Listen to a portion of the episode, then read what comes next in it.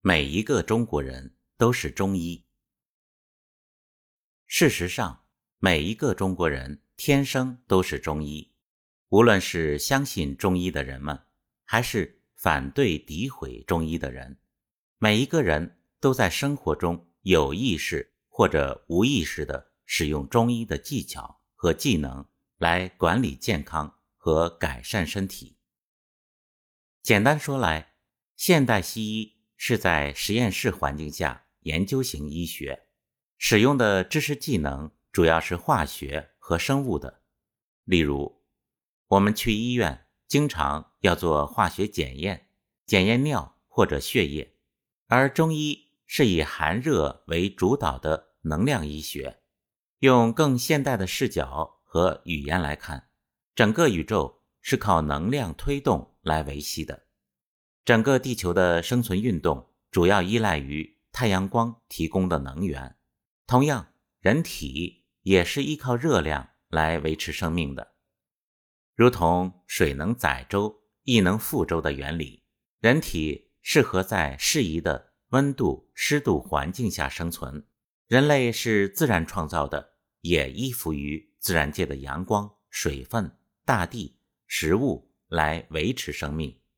《黄帝内经》涵盖的是天文学和地理学的知识，以天文和地理学状况推导出人类的生命活动、身体状况和治疗疾病的方法。从宏观角度来看，自然界的热量和水分对人体的生命和健康状况起着决定性的作用。从生活感受来看，我们的身体对冷热燥湿的感受最明显，气候过冷、过热、过燥、过湿，均会引起身体上的不舒服或者疾病。几乎每一个中国人都经常采用寒热燥湿的视角和方法来管理自身的健康，而很少采用化学生物视角应用在日常生活。例如，第一，几乎所有的疾病都是以寒热的形式出现的。例如，早晨起来感觉有点发烧或者怕冷，这是我们身体经常感觉到的疾病状况，并不会有人能直接的感受到。早晨一起来，我看到我身体里有10000个乙肝病毒，所以我病了。第二，如果脖子受了冷风，导致了落枕，我们都会知道热敷或者按摩有效，并不会有人认为吃抗生素可以缓解脖子痛。热可以加速血液循环，高效的血液循环可以促进血氧燃烧，改变落枕部位的经脉曲张，缓解疼痛。第三，女性在痛经的时候，经常会想到贴个暖宝宝，或者喝点生姜红糖水来缓解疼痛，基本上不会有人用头孢来缓解痛经。温热的生姜红糖水可以增加人体经血流量，给静脉多输送些水分和热量，增加人体的血氧循环，来缓解小腹部的静脉曲张。第四，我们都知道小腹受凉会导致拉肚子，而不会直接看到细菌会导致腹泻。第五，几乎所有的中国人都知道或者能感受到羊肉是热性的，鸭肉是凉性的，榴莲是温补的，荔枝吃多了会上火，苦瓜是寒凉的，并不会有人能一眼看到或者感受到羊肉里有多少蛋白质、脂肪和微量元素，而且这些化学指标和我们的身体感受变化几乎没有任何关系。第六，我们在感觉受凉感冒时，都知道需要喝点热水可以缓解改善，而不会考虑如何给身体撒上毒药，杀死身体上的病毒。第七，身体生病时，直觉的感受是喝点清淡的热稀粥，并不是像西医专家张文宏所说的多吃牛排。第八，我们几乎都有生活体验，熬夜吃油炸的东西会导致上火，但是从生化角度来看，我们并不能感受到油条里的化学成分和上火有什么关系。第九，孩子的妈妈几乎都有这样的生活体验，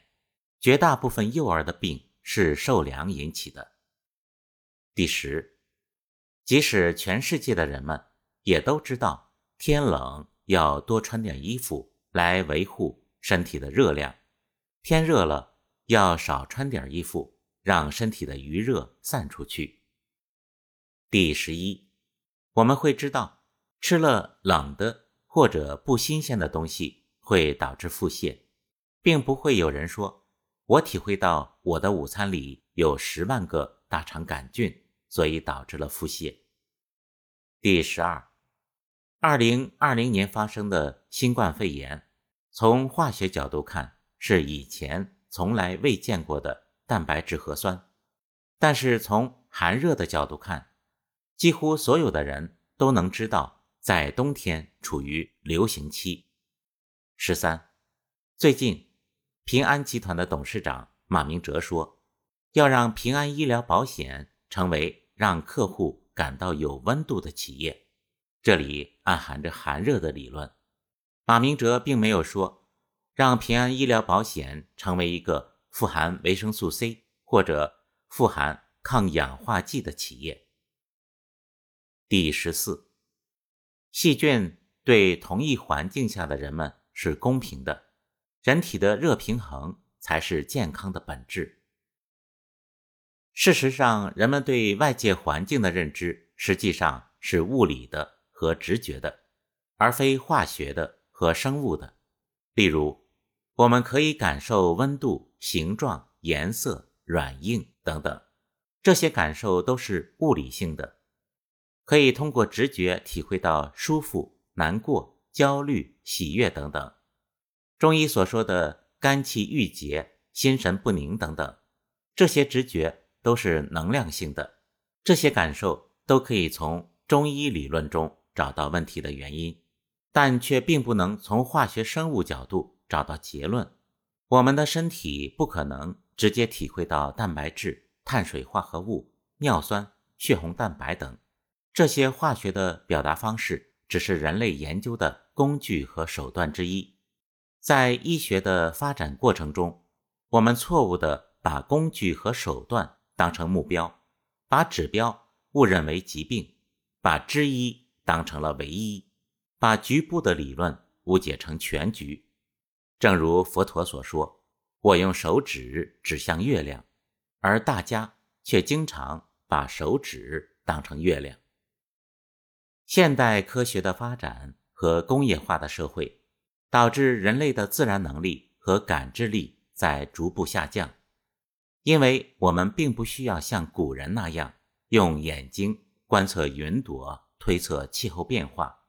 用身体感受草丛中随时会有猛兽或者毒蛇袭击，用嘴巴品尝野生的蘑菇或者食物是否有毒，骑马时担心马匹受惊或疲劳等等。在现代社会中，超市售卖的食品都经过了质量体系认证，大可放心使用。乘坐高铁完全不用担心火车是否疲劳和需要补充水分和饲料，根本不担心毒蛇和东北虎会进入城市的办公大楼等等等等。和古人相比，我们用的、睡的，包括很多食物都变成了大量的人造品，我们的生活更像一个工业化的流程。人类感知力和直觉力的下降，使我们的大脑更愿意相信由人类开发出来的各种化学符号、公式、逻辑、数字和概念，而忽视了自己身体的感受和直觉。《易经》系辞中说，一阴一阳谓之道，百姓日用而不知。宇宙因为能量和热量得以生存，如果地球停止围绕太阳公转，则没有时间、年的概念，如果地球停止自转，则没有时间、日的概念。正是自然界阴阳、寒热、燥湿的变化，产生了人类和自然界，造就了形态各异的自然生态系统。从这个角度上讲，我们把中医称作中医，实际上把它的实际内涵大大减少和削弱了。《黄帝内经》《四气调神大论》《阴阳应象大论》等篇幅，无不是在讲自然和生命的变化规律。从这个意义上来看，中医讲的是道，是规律，是自然，是人类、地球生物和自然之间的关系。自然界所有的动物都知道避寒就温，都知道避开炎热的天气，知道按照四季的气候变化来安排生命活动，知道冬眠和在合适的时间睡觉，知道适当的饮水和排便，知道吃新鲜的食物，只有人类吃非自然的食物，知道某些树皮草根可以减缓身体上的疼痛。从这个角度上讲，不仅人类，地球上的一切动物都是中医，都在自觉不自觉地使用着中医知识。居然有人宁可相信由实验室堆积出来的一系列化学符号和人工制造的化学药品会大于自然本身。坐地日行8万里，巡天遥看1000合。实际上，每日8万里的时速仅仅是地球自身自转的速度，而太阳还带着地球在银河系以更快的速度运行。在银河系以外，银河系还带着太阳和地球以人类不所知的速度在行进。所以世界上只有相对，不存在绝对。只有将视野和胸怀放得更大更远，我们才有可能走出大脑设定的人工逻辑思维，遥望到一个繁星似锦的美丽星空。